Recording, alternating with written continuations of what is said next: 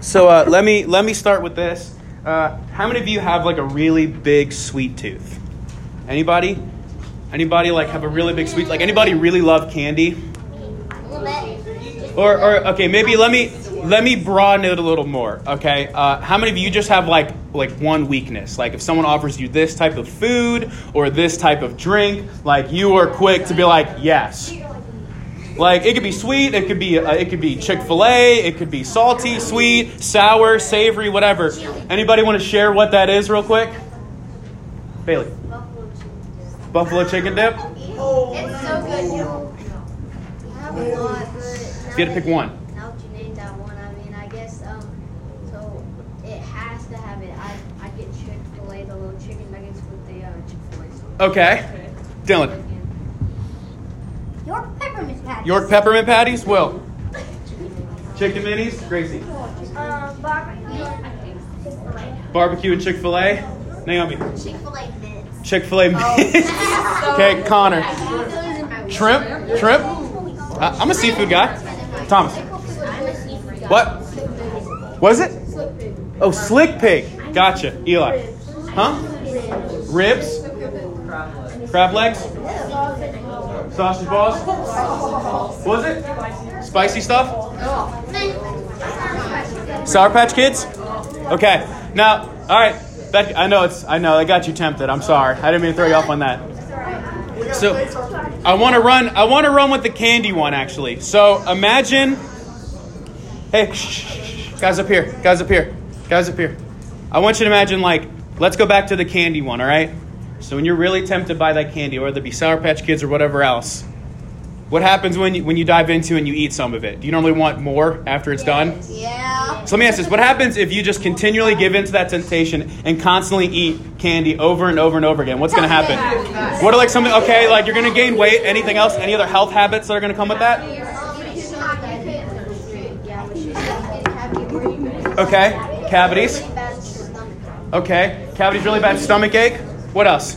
Short answers. What else can happen? Get fat. Okay, get gain weight. You get diabetes. You get diabetes, things like that. So, so think about this. Like, so there's a reason. There's a reason why I ask you this. Okay. So you had this one like temptation, like ooh, like I really love Sour Patch Kids, or ooh, I really love Chick Fil A, or ooh, I really love this. And the thing is, the, the thing is, it, it's so it's almost like you cannot resist it. And so once you keep going at it more and more and more, in the moment, what seems great, if you continually give into that, can eventually become something really, really bad, right? It's like if we keep eating candy, and the moment it's like, well, just candy. But if we continually give into candy over and over and over and over again, it can lead to cavities, it can lead to gaining weight, it could lead to diabetes, things like that. And as bad as it sounds, like if we keep doing that and giving into that, it could lead to just loss of life, which is terrible to think about. But I want you to think about this for a sec. I asked you kind of like what your weakness is as far as let's say candy goes or food goes or things like that. I don't want you to answer this one out loud, but I want you to think about this one personally. What is what is one weakness? What is one area? What is one temptation? Kind of like that sinful temptation when it's in front of you, it's really hard to resist.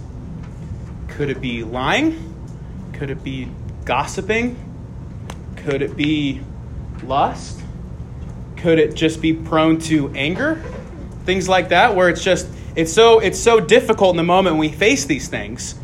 And sometimes in the moment it could seem really fine. Like we just give into that moment, it could seem great, but if we keep going on going, it could eventually lead to what we're going to see tonight. It could lead to just more and more deterring us from our faith. And and I don't want us having that happen because that's exactly what Satan wants us to do is deter us more and more from our faith. But what I want us to see tonight, the beautiful thing is that we can overcome those temptations and resist those temptations and find forgiveness from we give into those temptations.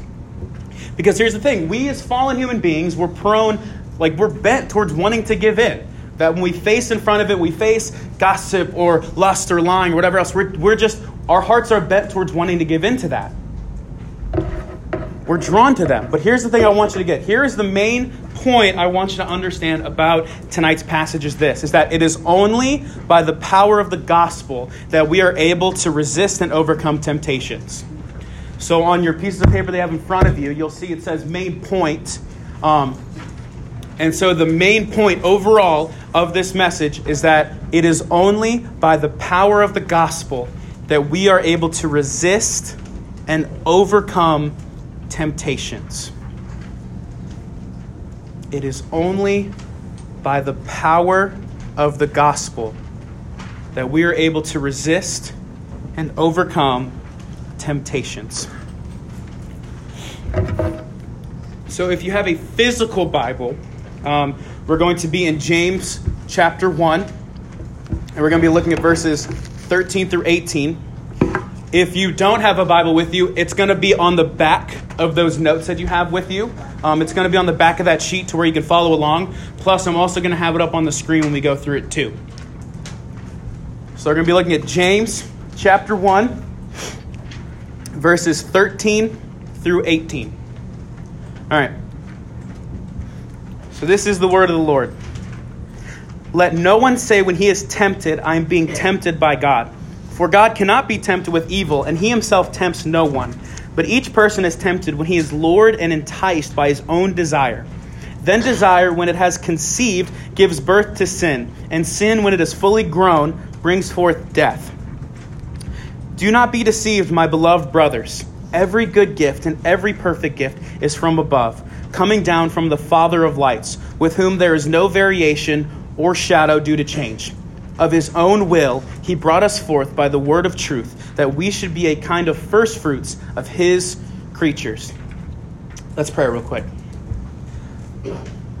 Dear God, we just come before you with just open hearts and open minds. I pray that by the power of your Spirit, you will just open up our hearts and open up our minds to understand this and process this and live out this truth. I pray in these next few minutes, you will just free us from any distractions anything that could be weighing on our minds, anything that could be weighing on our hearts, so that we can just come before you and just learn more about you and ultimately become that much more like Christ. So I pray in these next few minutes that I will just hide behind your word and let it speak for ourselves, that all of us will leave here tonight that much more changed by your gospel and become that much more like Christ. I pray this in Jesus' name. Amen. Okay, so there is two truths that James wants us to get out of this passage. There's two main points that we are to know if we are going to resist temptations, or at least know about temptations. And so the first one is this is that ongoing sin leads to spiritual death. Ongoing sin leads to spiritual death. Look at what it says in verses 13 through 15, where it says, Let no one say when he is tempted, I am being tempted by God. For God cannot be tempted with evil, and he himself tempts no one. But each person is tempted when he is lured and enticed by his own desire. Then desire, when it is conceived, gives birth to sin, and sin, when it, fully, when it is fully grown, brings forth death. So, two weeks ago, we looked at what it means to face trials, how trials ultimately are help us to strengthen our faith, draw us closer to God. Tonight, we're going to be looking at temptations and how they want us to draw away from God. And so, what we must understand is that whenever we face a trial, whenever we face a difficulty in life, there is always a temptation in that to sin. Like anybody, if, if they're really willing to be honest, when you faced a really difficult time, you were just looked up, you said, Why, God? Why have this happen? Why allow this to come about? Why would you let this happen to me or to my family or to this person? And so it's in those moments that we say, why? That it's so tempting to want to sin against God. Or we say, well, God did this, so that's why. And, and that's not what James is saying in this passage. Because here's the thing trials and temptations are two different kinds of tests, okay? I know y'all are getting grades soon, so you probably don't want to hear more about tests, but there's two different kinds of tests. And there's trials and there's temptations. Here's what trials are meant to do trials are meant to draw you closer to God and strengthen your faith. Temptations are meant to draw you away from God and destroy your faith. A temptation is just it's an impulse to sin. And so here's what I want you to understand with this. God tests us to strengthen our faith. While Satan tempts us to destroy our faith. Because, like it says, it says God cannot be tempted with evil because it's not a part of his nature. it's, not, it's not a part of him. He can. And we'll see later that his nature is good and perfect. that he can never be vulnerable or susceptible to sin. And so, because he's not vulnerable, susceptible for evil, then that means he cannot tempt us into evil. Can I wait till after? And so it is only, so what it's saying is, is that we cannot, or it says we cannot be tempted by God because God cannot be tempted with evil. So since God cannot be tempted with evil, he wouldn't tempt us with evil. Instead, it says each person when he's lured and enticed by his own desire. So it's by our own desire that we choose to sin. And so, like those words, Lord and entice, basically what they mean is Lord is like attracted to something. Like we are attracted to that over there. Or enticed, another word is like entrapped by, like with bait. Like anybody, a fisher? Anybody regular kind of fish? Like, what do you normally get to catch a fish? Do you just throw your hook out there and that's it? No. No, what do you put on it? You put a lure and you put some sort of bait on there, right? Yeah, you might use worms, you might use other things. And what's the point of that bait? It's try to catch the fish. Because the fish, when he sees the hook, goes, "Well, I'm not going to go to that. Why would I want to get hooked on that? I'm not going to do that." But when they see when they see the worm, when they see that, they're tempted to get hooked on that. And it's the same thing is that is that Satan wants to lure us with this bait. Because if he comes right out and tries to tempt us with it, we're going to be like, "No, I'm not going to go with that." But when he lures us with bait, then it becomes that much more attractive to us. That's how he tries to lure us to way. Because here's the thing we cannot resist temptations by our own power. Because again, our natural state is a sinful nature. So we're prone to want to give in to that, like I said at the beginning. So we can either resist or we can succumb to that temptation. But if we try to resist those temptations in our own power, we won't be able to. Because again, it's not a part of our nature. We cannot, we cannot resist it by ourselves. We succumb to sin by our own natural evil desire. Like it says in Jeremiah 17 9, it's because our hearts are weak, wicked and deceitful above all else, so they can't be trusted. And so Satan plays off that. Satan knows what our weaknesses are. Satan knows just what makes us tick, the buttons to push to get us to give into that. Because here's the thing it's not going to be this grand, big thing. It's going to start out very small. Then in the moment, we think nothing of it. But as it grows and builds, next thing you know, we look back and go, how in the world did I get from this point to this point? Uh, and plus, it also says we succumb by our own evil desires. Like anybody ever heard the phrase, the devil made me do it? Anybody ever heard that phrase before? Here's the thing. According to this passage, the devil did not make us do it. What it's saying is, is Satan put the bait out there, and it's our choice whether or not we take the bait. And like I said, he knows, so he's going to start very small and work his way up. Because he's not going to start with something big. Because if he starts with something big, we're going to know and go, no. Uh, a way I'll describe it is anybody ever heard of the boiling frog syndrome? No. Anybody ever heard of that? No. Okay, so here's how the boiling frog syndrome works is that if you bring water to a boil and then try to throw a frog in it, it's going to immediately jump out. But if you place a frog in cold water and then slowly heat the pot and it gets hotter and hotter and hotter, the frog doesn't realize it. Till eventually, the frog, unfortunately, is, is boiled alive. I know that seems a little extreme, but, but in the same way, Satan does it little bit by little bit by little bit by little bit, bigger and bigger and bigger, until we realize how in the world did I get from point A to point B? It says in 1 Peter 5 8, it says, Satan prowls around like a roaring lion to try to devour us. We must always, it says we must be sober minded and watchful, always on guard, knowing how to resist him. So we must always be on guard because eh, there's Satan never takes an off day. He never takes an off day. He's always trying to think of little ways to try to draw us away from God. And so, like it says, when each person is enticed by his own desire, then desire, when it has conceived, gives birth to sin, and sin, when it fully grown, brings forth death. And so, when we continually succumb to sin more and more and more until it's fully grown, it's going to produce, in this case, spiritual death. That we're drawing farther and farther away from God until at the end of it, then we could be separated from God forever. That's what Satan, his ultimate desire is to draw us away from God. And so this is in total contrast to what we saw in verses like 1 through 12, where if we endure trials until the end, then we will receive the crown of life. Well, Satan wants to flip that on its head and wants us to not endure through these, just give in and go until the end. And the next you know, we're separated from God forever. And that's not what God intended. So there's a contrast between verses 1 through 12 for those who endure trials until the end, and here in 13 through 18 of those who just let sin run its course which will lead to death and separation from God. So here's what I want us to know enduring trials produces life, while succumbing to sin produces death. And like I said, it's succumbing to sin. What I want us to understand is this is that there is a difference between desire and sin. There's a difference between temptation and sin, okay? I want everybody to follow along with me on this. There, you could have a desire to want to sin, but it's different whether you resist that or give in to that desire, okay? It's like at the beginning, if someone presents that piece of food in front of you, you can't resist, like that you just really love, you can either choose to eat it or not to eat it, okay? It's the same thing with this is that when the temptation, when the desire is put in front of us, we can either choose to give into it or choose to not give into it. So when we are tempted by something, once we give in to that desire, then that is sinning. But if we resist that, that is not sinning. It's just we're facing temptations.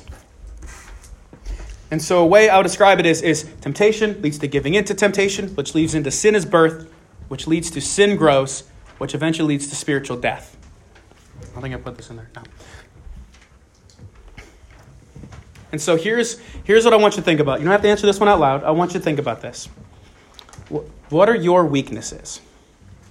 What are those sinful desires that are most hard to resist in your life? Or do you personally know them?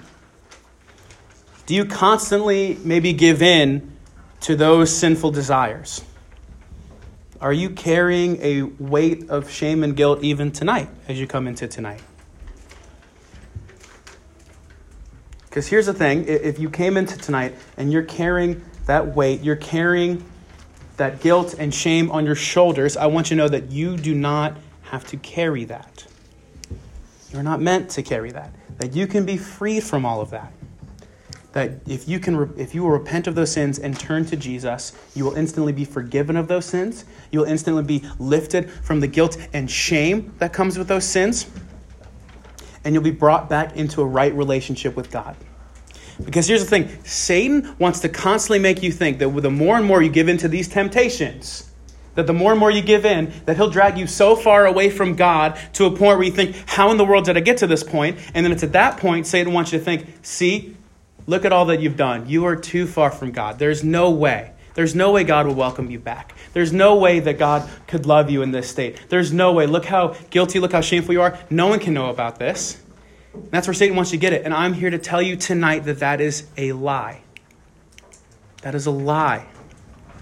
That you are never too far gone from grace, okay? I want you to this. No matter how much you feel like you have sinned and fallen away from God, that you are never too far away from Him.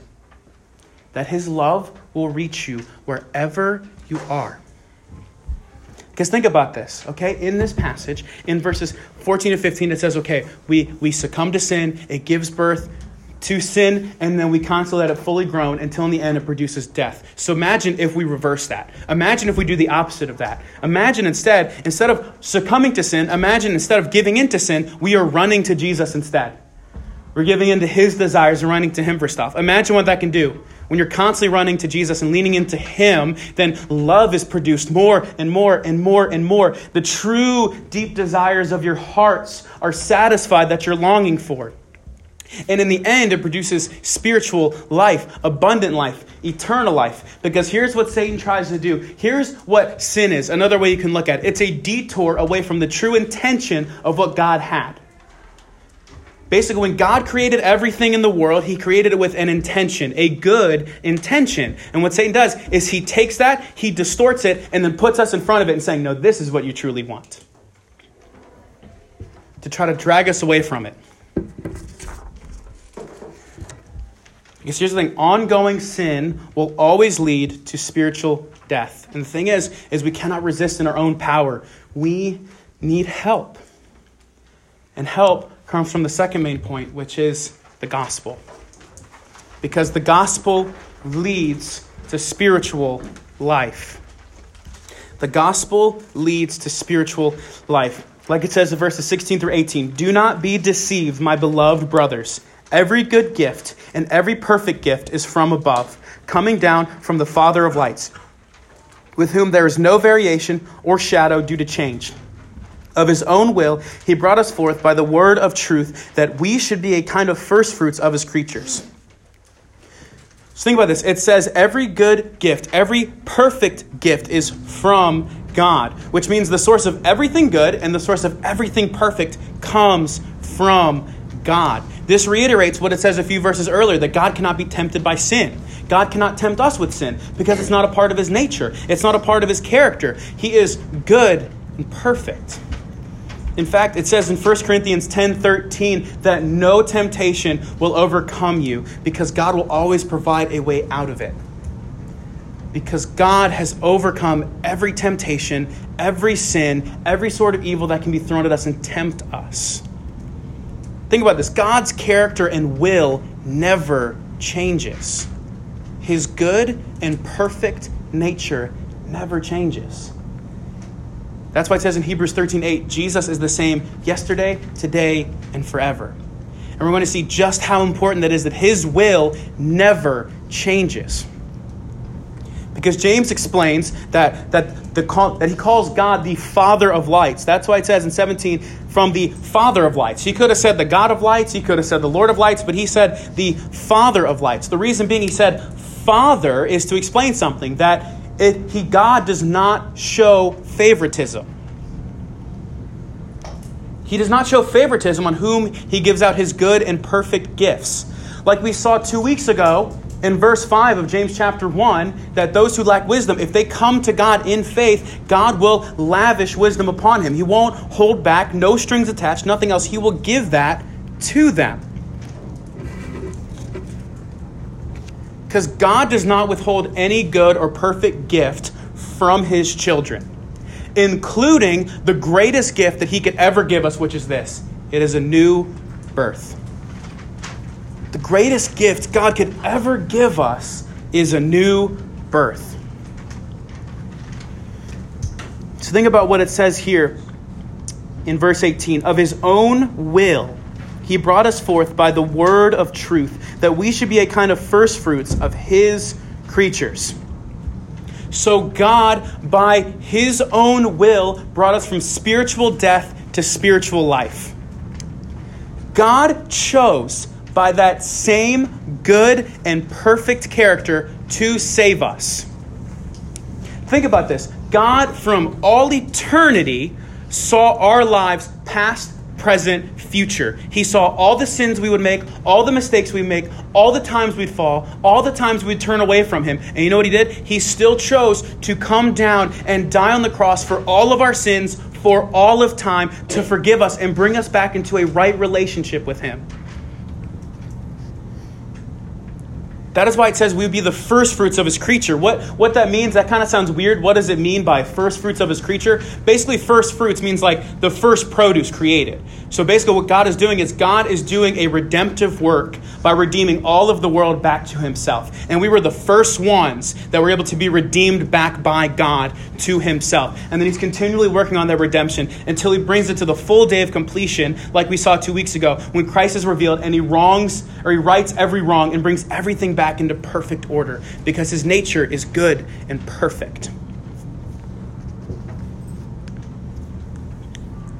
Because here's the thing God saw that we could not overcome sin and temptations by ourselves. He saw that we could not do that by our own nature, by ourselves. So God sent Jesus to take on our flesh and to die in our place. That Jesus walked on this earth just like we did, took on flesh just like we have, and he lived a perfect and sinless life so that he could overcome sin and death and the grave because he knew we couldn't do it on our own. But we can resist temptations and resist and overcome all sins because of Christ, because of the gospel. That's what the word of truth is it's the gospel.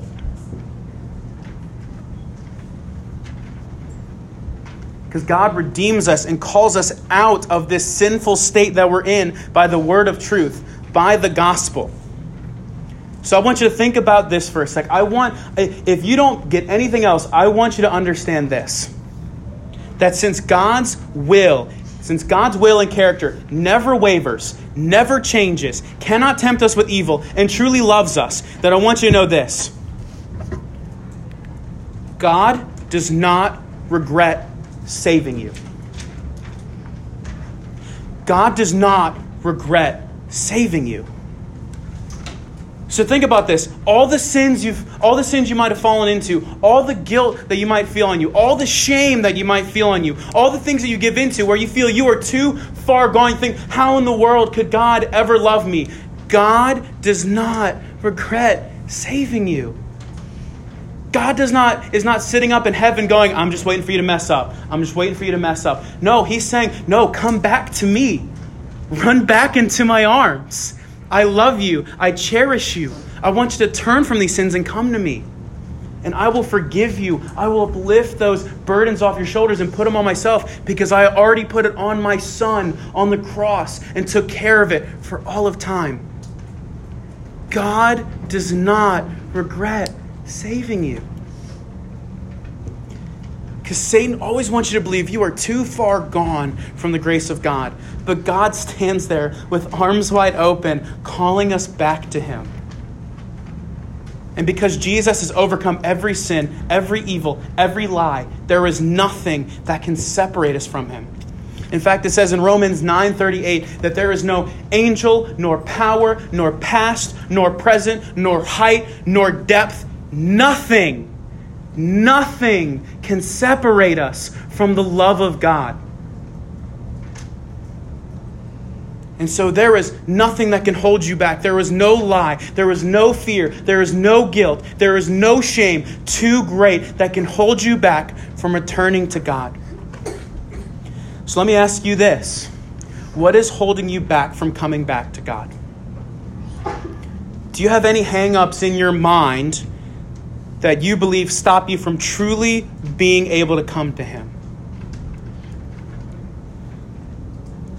Because here's what I want you to understand. If, if you feel that way, that you have hangups, I want to encourage you that there's nothing that can separate you from His love. Sprint to Jesus, run to Him. You can repent and believe in Him again and return to Jesus, who longs to save you from your sins, to lift that guilt off your shoulders, to remove that shame, Remove that burden that you're carrying that you weren't meant to carry.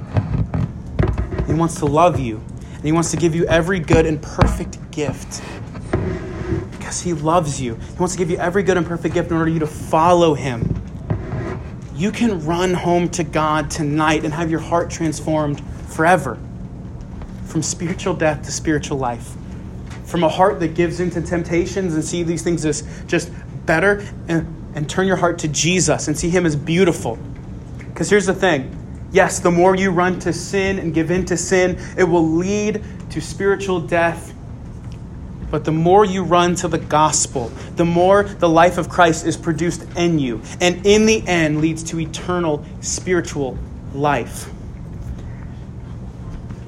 So I, I want to I wanna close with this. Maybe some of you in here tonight You've heard all this, and, and maybe you've never believed in Christ for the first time. You don't get all this. You're just running in all different directions, trying to overcome these things, trying to run to all these different temptations, all these things the world says this is what will truly make you happy. And it's just not. It makes you leaving more empty, more lonely, feeling more broken, more burdened, more guilt filled. I'm here to tell you tonight that you can have that burden lifted that you can't you'll never find true happiness if you pursue the world. But if you will repent of those sins repent of those pursuits and instead turn to jesus believe in him believe in his finished work on the cross that he has overcome sin death grave everything else then you can be transformed tonight forever. Maybe there's some of you in here tonight yes you have believed in christ but you are just struggling it's just constantly giving in to sin. And maybe you don't want people to know, well, what if people in LSM know? What if people at the church know? What if people find out what I'm truly in? There's, there's no way, not only God can love you, but people will look at me different. People will be ashamed of me. People won't be able to truly love me. And I'm here to tell you tonight that that is a lie, that the gospel is for you too, that Jesus loves you and this church loves you. That no matter how far gone you may feel, that you can always return back to Christ. He will welcome you back with open arms. If you will repent and return to Him, He is faithful to forgive you, He is faithful to love you.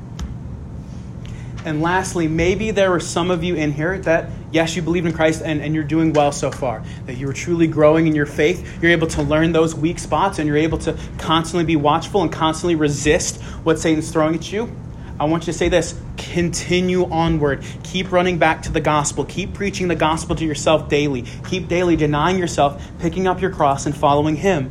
Because Satan prowls around like a roaring lion, waiting to try to drag us away, to try to lure us away and get started the tiniest thing. So I'm saying run back to Christ. Continue clinging to Him because it is only by His power, it is only by His grace that we're able to overcome all of this. But not only that, the beautiful thing is that now you can come alongside some of your other fellow brothers and sisters in Christ that are struggling and bear that burden with them. Because, like I said, we are family. I don't know what some of you have come in here tonight that's maybe weighing on your shoulders, that's maybe weighing on your mind, that's maybe weighing on your heart. But I want you to know it doesn't have to weigh on your heart. You don't have to hide it in the shadows. You can bring it to the light and be forgiven. You can be loved. You can be brought back into a beautiful, right relationship with Christ. That is only by the power of the gospel that we are able to overcome temptations, overcome sin. So here's what I want us to do. I just want us to take a few minutes, and there is a few lines at the bottom of y'all's papers for a response.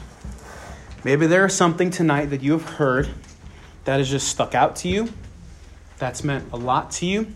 Maybe there is a sin that God has revealed in your life you need to confess to Him. Maybe there's a weak spot that God has pointed out saying you never thought of before. Maybe there's just a truth that really meant a lot to you that you want to cling to this week.